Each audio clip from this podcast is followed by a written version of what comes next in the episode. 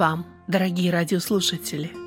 Вы слушаете радио Зегенсвелле «Волна благословения» радиопередачу. В ней вы услышите проповеди на разные темы.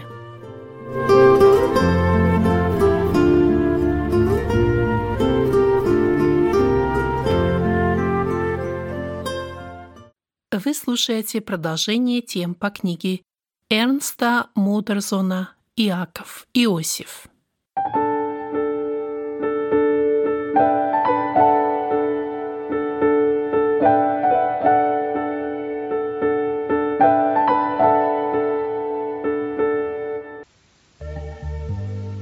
Начальник дома Иосифа.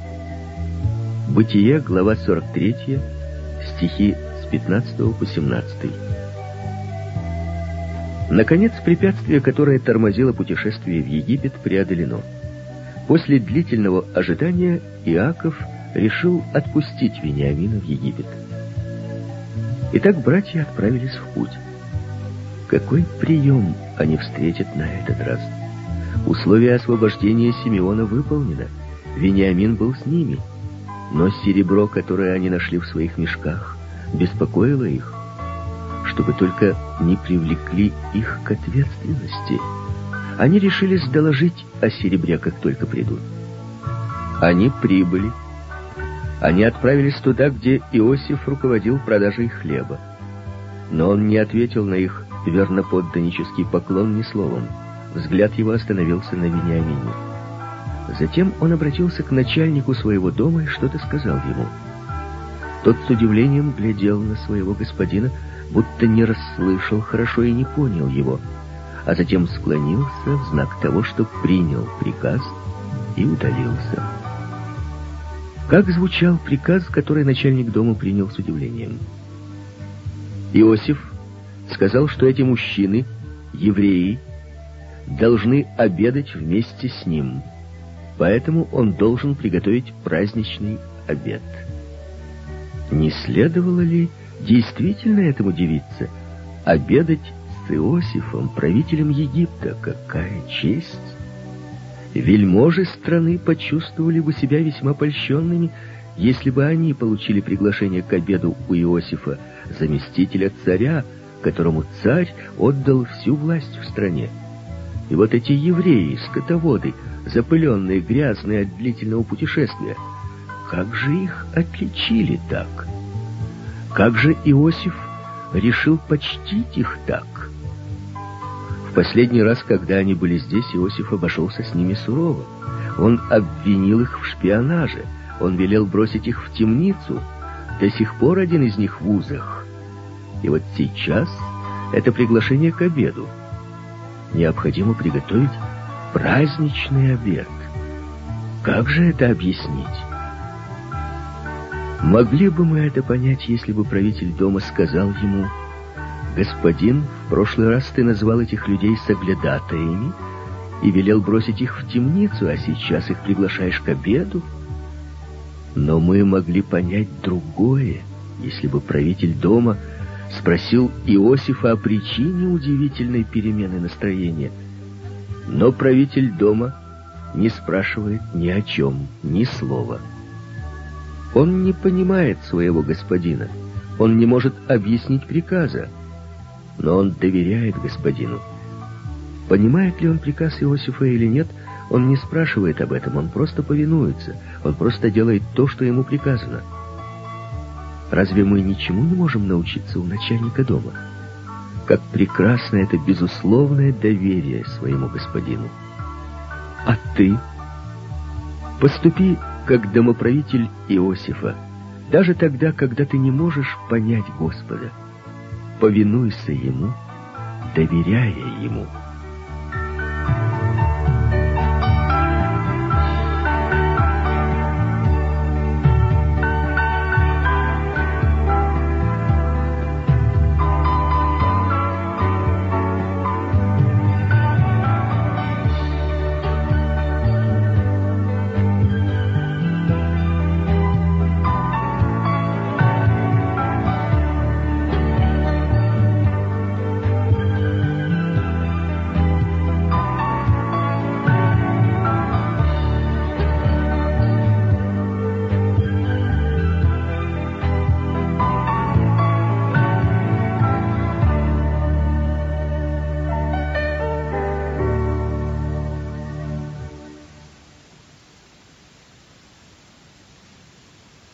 Ненужный страх. Бытие, глава 43, стихи 18-19, с 23 по 30. Когда сыновья Иакова заметили, что их ввели в дом Иосифа, они испугались. Они думали, что не иначе, как они будут привлечены к ответственности за то, что взяли серебро, за которое они во время своего первого путешествия купили хлеб. Если даже они не чувствовали себя виновными в этом деле, то все же они узнали, что правитель этой страны был строгим и суровым господином, который не обращал внимания на их заверения и клятвы. Кто же мог знать сейчас, что случится с ними дальше? Поэтому они приступили к домоправителю Иосифа и сказали ему, что им непонятно то, что они нашли серебро в отверстиях своих мешков. Сейчас они привезли его с собой, чтобы заплатить за тот запас пищи, который они купили в первое свое путешествие. Но домоправитель заверил их, что свои деньги он получил сполна. И тогда он вывел к ним Симеона. Какая это была встреча! Страх исчез. Они начали надеяться, что страх их был напрасен. Но последние остатки страха исчезли тогда, когда они узнали, что правитель страны пригласил их к обеду. Домоправитель обращался с ними, как с почтенными гостями. Он предложил им воду для ног, накормил ослов их. Короче, почтенное обращение составляло величайшую противоположность тому, что они испытали прежде. Они вынули дары, которые привезли с собой, чтобы расположить Иосифа. Они привезли с собой что только могли. Бальзам и мед, ладан, фисташки, миндальные орехи. Это были ценности, особенно во время голода. После этого последовал обед, и Иосиф пришел домой. По обычаю они пали пред ним, чтобы засвидетельствовать ему свое почтение, и Иосиф опять вспомнил сны юности, которые так точно исполнились. Он ответил на их почтение дружеским приветствием. Затем он не смог удержаться от поспешного вопроса, здоров ли отец ваш старец, о котором вы говорили, жив ли он еще? Ответ гласил, здоров, раб твой, отец наш, еще жив. Ответ был даже слишком пространен для него. И сразу же так четко всплыл пред его душой образ его отца. Он вспомнил опять о своей юности. Но он взял себя в руки, чтобы приветствовать еще Вениамина, которого он видел уже утром. Как билось у него сердце, когда он увидел брата, сына Рахили, как и сам он. Он попытался представиться чужим, когда спрашивал, «Это брат ваш меньший, о котором вы сказали мне?» Он не ожидал ответа их, но продолжил, «Да будет милость Божия с тобой, сын мой». Но вот он почувствовал, что не в состоянии более справиться со своим волнением. Как охотно он обнял бы Вениамина, с какой радостью воскликнул бы «Брат мой, брат мой Вениамин!» Но час этот еще не наступил. Он поспешно покинул своих братьев и удалился во внутренние комнаты. С трудом сдерживаемое волнение сердца прорвалось там потоком слез. Не правда ли, что у боящихся Иосифа был ненужный страх? У него были лишь намерения любви по отношению к братьям. Обращался ли он с ними сурово или одаривал благами, это была любовь и только любовь. Он имел в виду их спасение и потому действовал по отношению к ним с любовью. Но если у них не было причины опасаться Иосифа, то нам тем более не следует опасаться Иисуса. Но как много тех, которые опасаются еще Его. Когда их приглашают иметь встречу с Ним, они отвергают ее. Они боятся Иисуса. Но какое безумие страшиться Иисуса. Они полагают, в нашей жизни не все в порядке.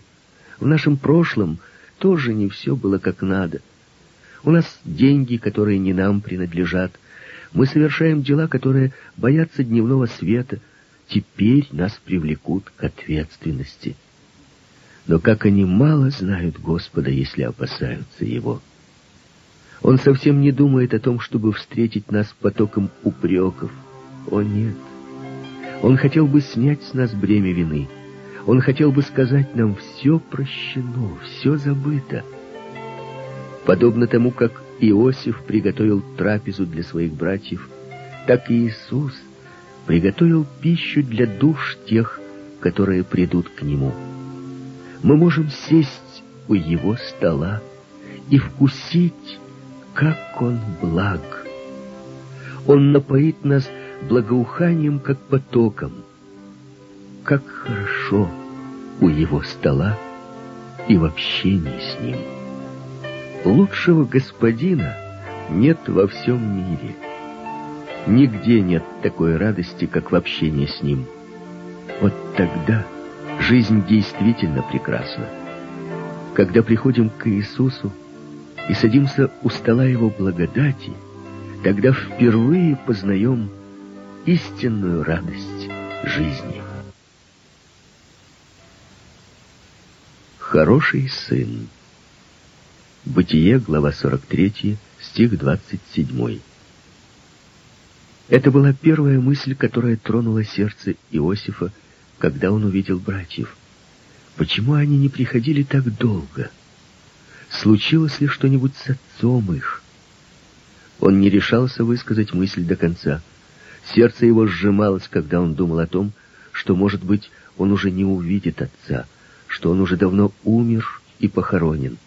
Поэтому первый вопрос, который он обратил к братьям после приветствия, «Здоров ли отец ваш старец, о котором вы говорили? Жив ли еще он?» О, как сердце его прилепилось к отцу! Как много лет прошло с тех пор, как он в последний раз видел отца.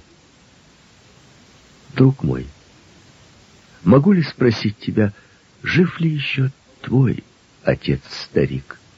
А если он жив, благодарен ли ты Богу за это? Пытаешься ли ты явить ему честь, любовь и верность в его преклонные годы? Являешься ли ты хорошим сыном? Как давно ты писал ему в последний раз? Не знаешь? Стыдись? Конечно, давно. Тогда сядь сегодня же и напиши своему преклонному отцу. А затем смотри, пиши почаще. Помни, недостаточно положить венок на его гроб. Ему от этого не будет пользы. Пока он жив, принеси ему цветы своей любви, верности и благодарности. От этого ему будет польза. Это обрадует его. Это обрадует также Бога. Бог наблюдает за тем, хороший ли ты сын или нет. Твое счастье и благополучие зависит от этого. Знаешь ли ты это? Думаешь ли ты об этом? Может быть, у тебя нет отца? Тогда жива ли твоя мать? Мать, родившая тебя, направлявшая и охранявшая твои первые шаги мать, сидевшая у твоей постели, бодрствовавшая над тобой, когда ты был болен.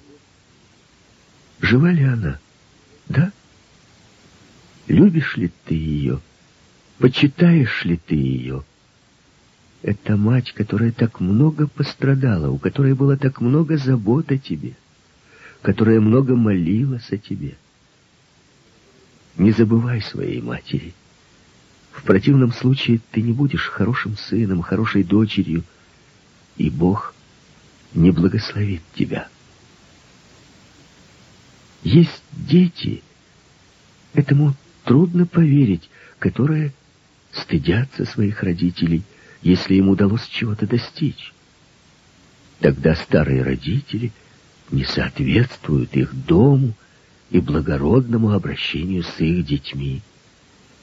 Как это страшно для родителей, когда они замечают «сын наш», ради которого мы принесли такие жертвы, чтобы он получил образование, стыдится нас. Мы недостаточно хороши для него. Какая это боль для старых родителей?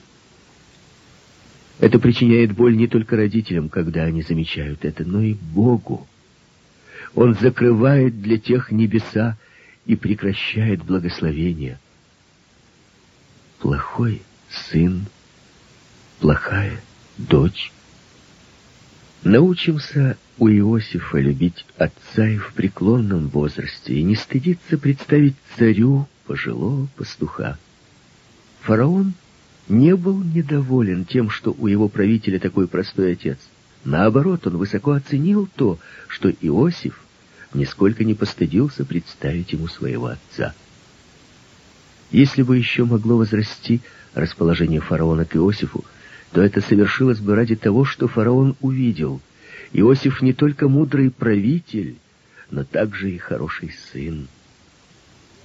Молодые люди, читающие эти строки, живущие еще дома у отца и матери, доставляйте своим родителям радость.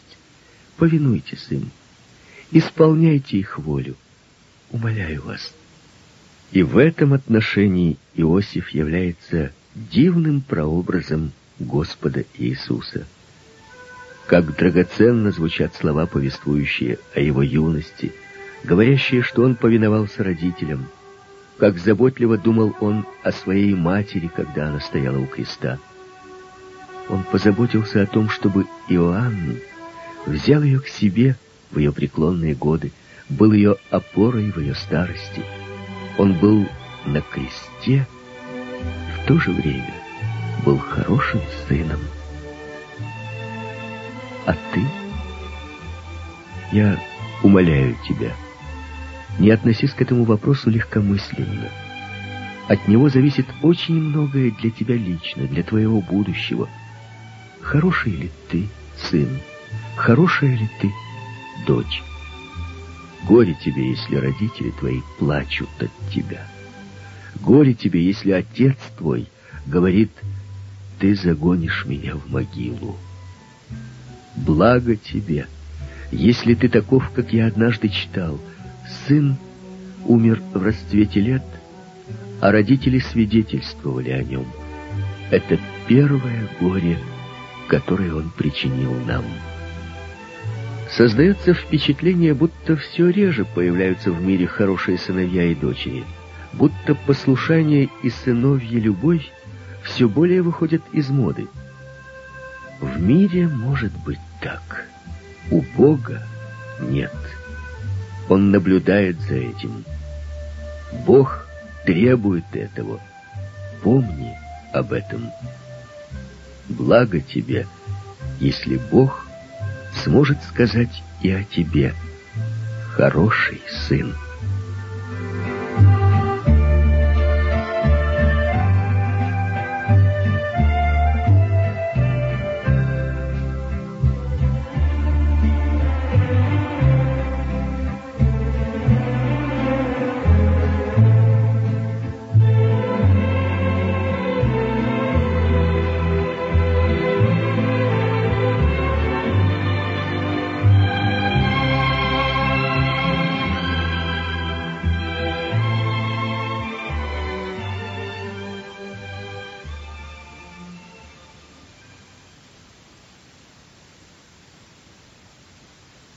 Истинное место. Бытие, глава 43, стихи с 31 по 34. Это была удивительная трапеза, которую Иосиф устроил братьям. Почему удивительная? Не потому, что он насыщался, и они насыщались. Не только потому, что египтяне считали неподходящим сидеть за столом с иноплеменником.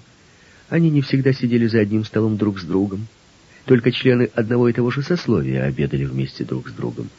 Иосиф, как правитель страны, не сидел за одним столом с другими египтянами, им накрывали отдельный стол. Нет, сыновьям Иакова не показалось странным, что Иосифу накрыли отдельный стол, затем для египтян отдельный и для них тоже отдельный. Иного они и не ожидали. Но удивительным для них было то, как распределили их места. Они были рассажены точно по возрастам их. Сперва Рувим, рядом Симеон, далее Левий, Иуда, случай ли это? Удивительно. Братья были очень удивлены.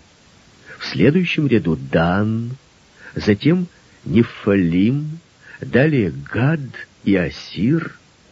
Если это был случай, тогда это была особая случайность. Далее Иссахар, Завулон и, наконец, Вениамин. Удивительно, весьма удивительно. Они сидели у стола в соответствии со своим возрастом. Как это можно было объяснить? Они не знали этого, а мы знаем. Мы знаем, что Иосиф узнал их всех. Он знал их имена, возраст их, дни рождения, характер и их жизнь. Он знал их всех, но они не знали этого. Как Иосиф знал своих братьев, так и Господь знает нас всех. Он знает, кто мы и где живем. Он знает наши имена. Он знает наше происхождение, наши связи, нашу жизнь и стремления. Он знает нас хорошо, видит нас насквозь. Знаешь ли ты это? Думаешь ли об этом? Ужасает ли тебя это? — или ты радуешься этому? До тех пор, пока жизнь не в порядке пред Богом, пока она не в согласии с Ним, до тех пор это сознание страшно для тебя. Доколе человеку нужно что-то скрывать, до тех пор он не может радоваться тому, что Богу известно все. Почему многие в наши дни отрицают бытие Бога? У многих именно эта причина. У них причина опасаться Его. Жизнь их не согласуется с его словом и волей. Они делают то, что Бог запретил, поэтому они отвергают его, объявляют, что он просто мертв. Так они пытаются успокоить свою совесть. Они хотели бы, чтобы не было Бога, но совесть говорит им, что Бог жив. Почему так нападают на Библию? Почему радуются, когда наука находит какое-то мнимое доказательство несостоятельности Библии? Почему так ненавидят Библию? потому что она говорит нам правду, потому что она свидетельствует о том, что Бог нас знает и не согласен с нашей жизнью. Если кому-нибудь надо что-то скрывать от Бога, для того ужасно сознание, что Бог видит все и знает все. Тот охотнее всего хотел бы взять крылья утренней зари и улететь на край моря, если бы только он мог жить там так, чтобы очи Господа не видели его напрасный труд. От Бога убежать нельзя. Но как драгоценно и утешительно сознание, Господь знает меня и мои обстоятельства, если жизнь и сердце отданы Господу, если у меня одно желание быть в согласии с Ним и жить для Его славы и радости. Как драгоценно, когда, находясь в тяжелых обстоятельствах, будучи оскорбляемым и оклеветанным, можешь сказать, «Господь, Ты знаешь все». Да, Он знает все наши обстоятельства. Он знает наше окружение, наши трудности, наши опасности. Все-все. Не славно ли это?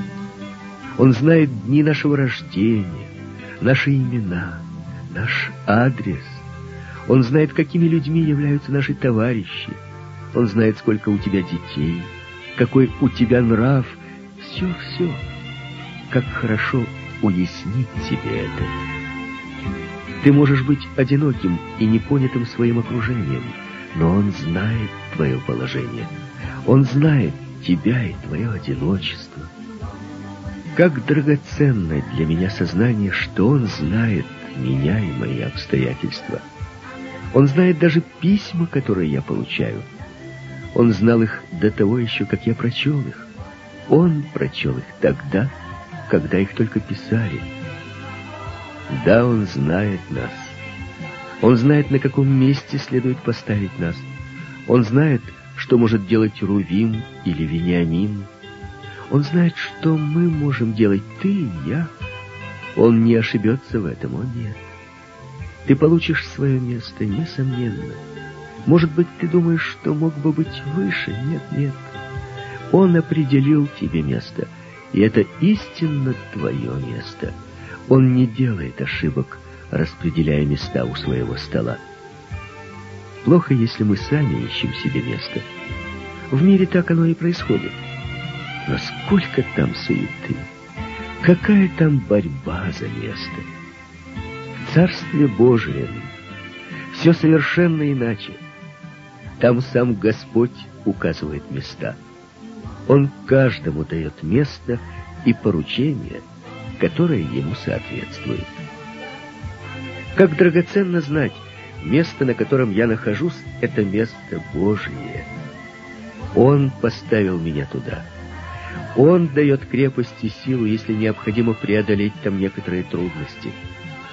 Если встречаются трудности на том месте, которое сам человек подыскал для себя, то он сам начинает обвинять и упрекать себя. Он говорит себе, о, если бы я никогда не приходил сюда. Но на том месте, на которое Бог поставил нас, мы стоим в сознании, что Он поможет нам преодолеть все. Это дело Господа — помочь мне все преодолеть.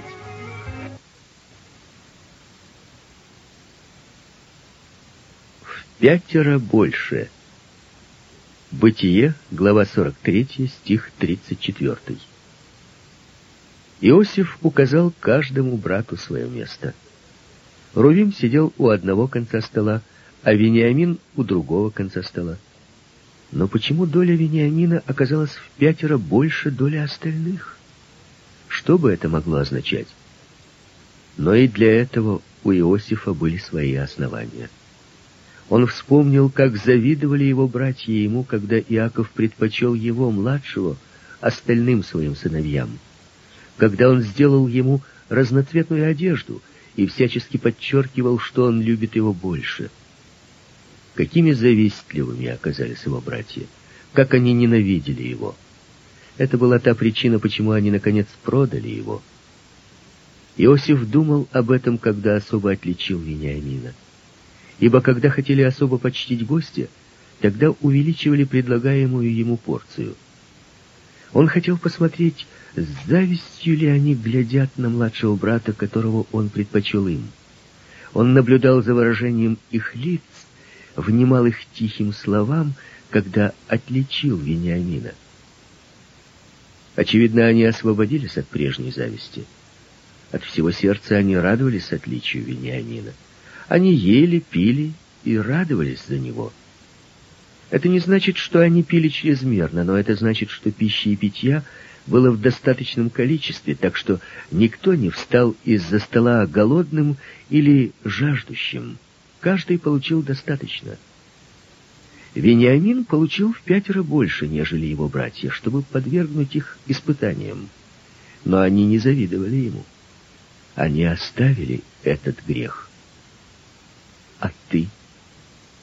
Завидуешь ли ты еще?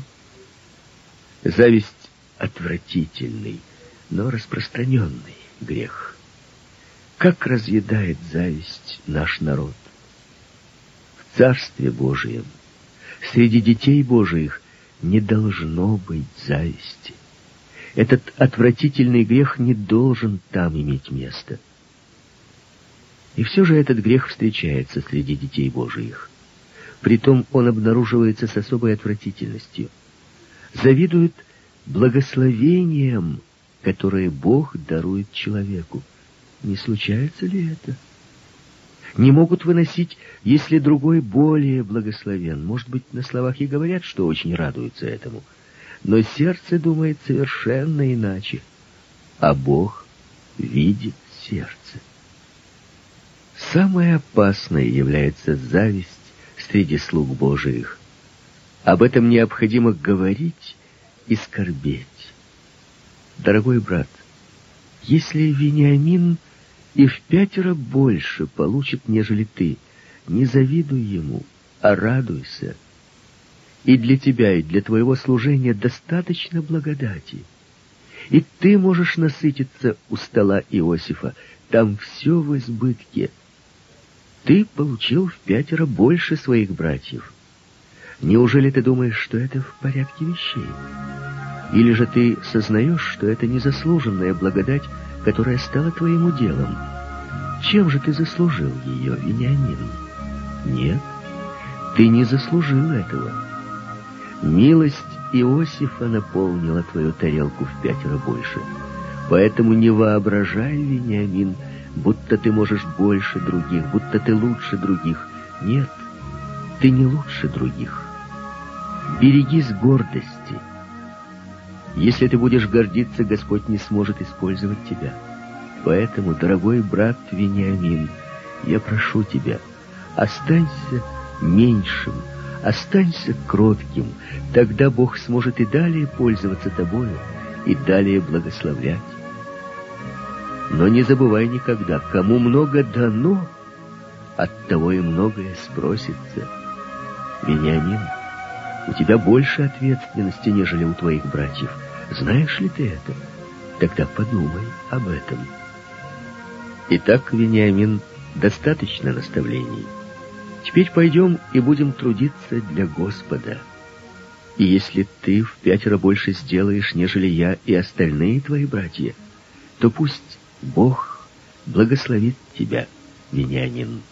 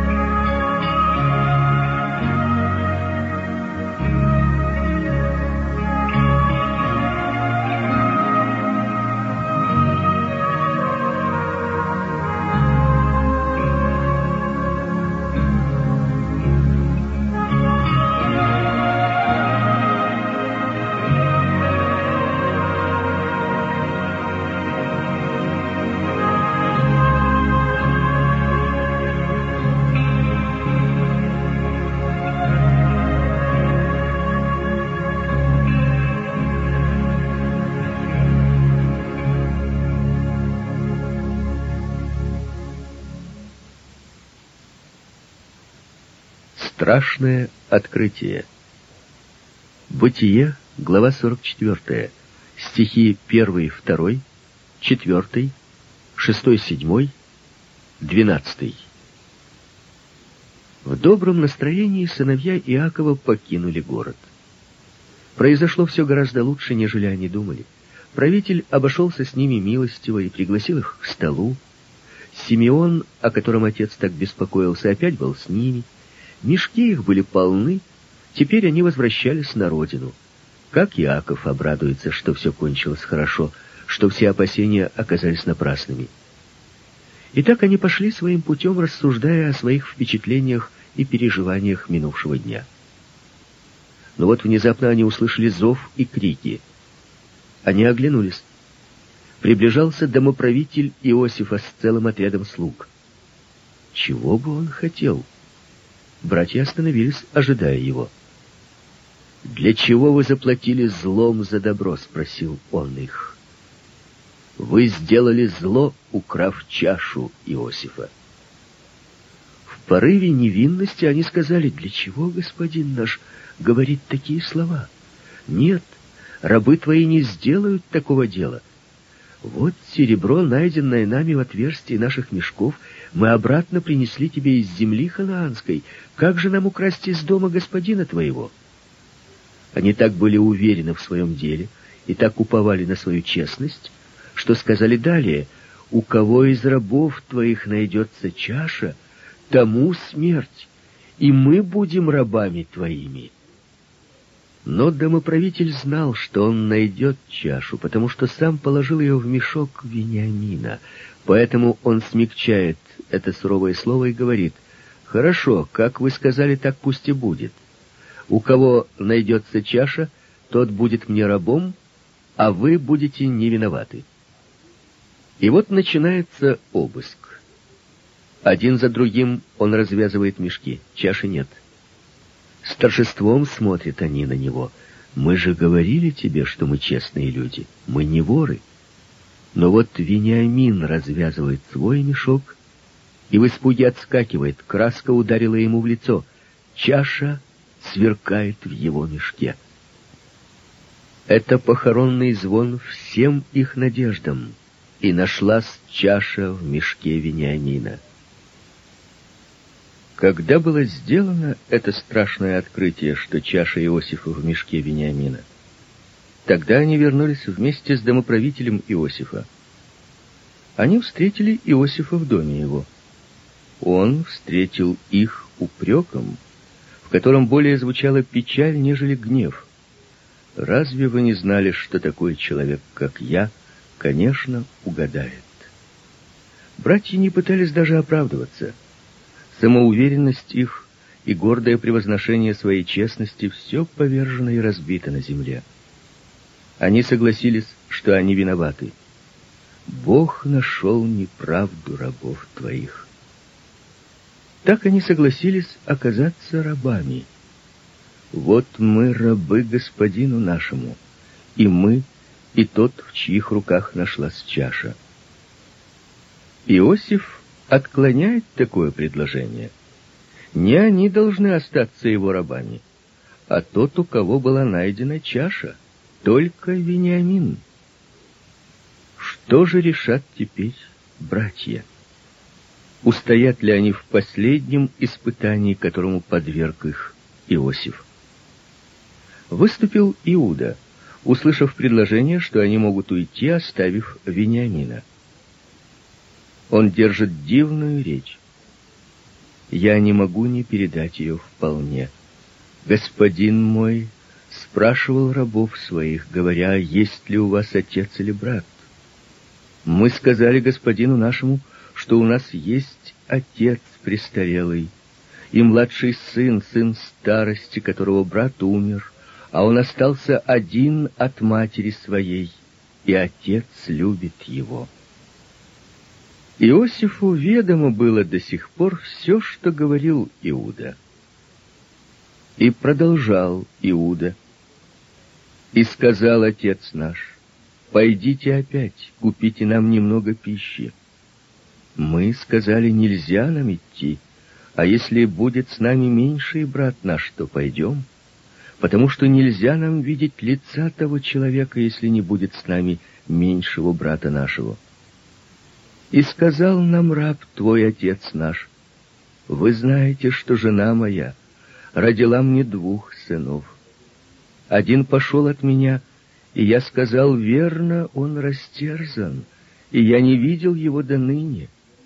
Если и сего возьмете от глаз моих, то сведете вы седину мою с горестью в гроб. Как взволновали Иосифа слова Иуды как ему нужно было взять себя в руки, чтобы не показать своего волнения. Но вот Иуда говорит далее. «Теперь, если я приду к рабу твоему, отцу нашему, и не будет с нами отрока, с душою которого связана душа его, то он, увидев, что нет отрока, умрет, и сведут рабы твои седину раба твоего отца нашего с печалью во гроб». А затем волнующее заключение его речи. «Притом я, раб твой, взялся отвечать за отрока отцу моему, сказав, «Если не приведу его к тебе, то останусь я виновным пред отцом моим во все дни жизни». Как недоставало им когда-то любви к брату. Они могли немилосердно бросить его в ров, чтобы предать его голодной смерти — как грубо могли они считать деньги, полученные за продажу брата. Сейчас все совершенно иначе. Иуда изъявил готовность остаться рабом в Египте, чтобы купить свободу Вениамину. Какое решение! Лучше останусь рабом, только освободи Вениамина. Он готов пренебречь своей свободой, семьей, родиной, счастьем жизни, только бы не причинить боли отцу и добыть свободу Вениамину.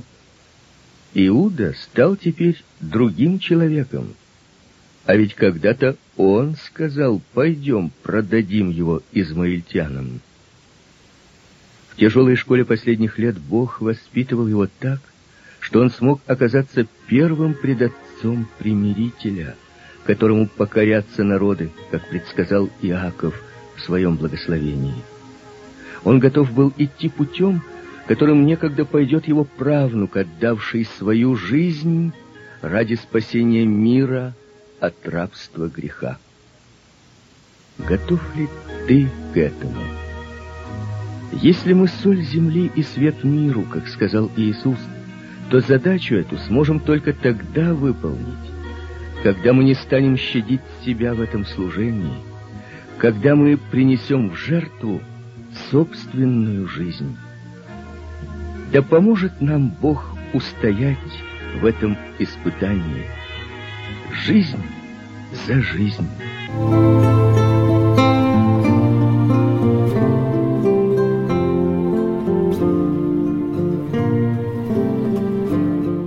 Вы слушали радио Зекинсвелле «Волна благословения», город Детмалт, Германия.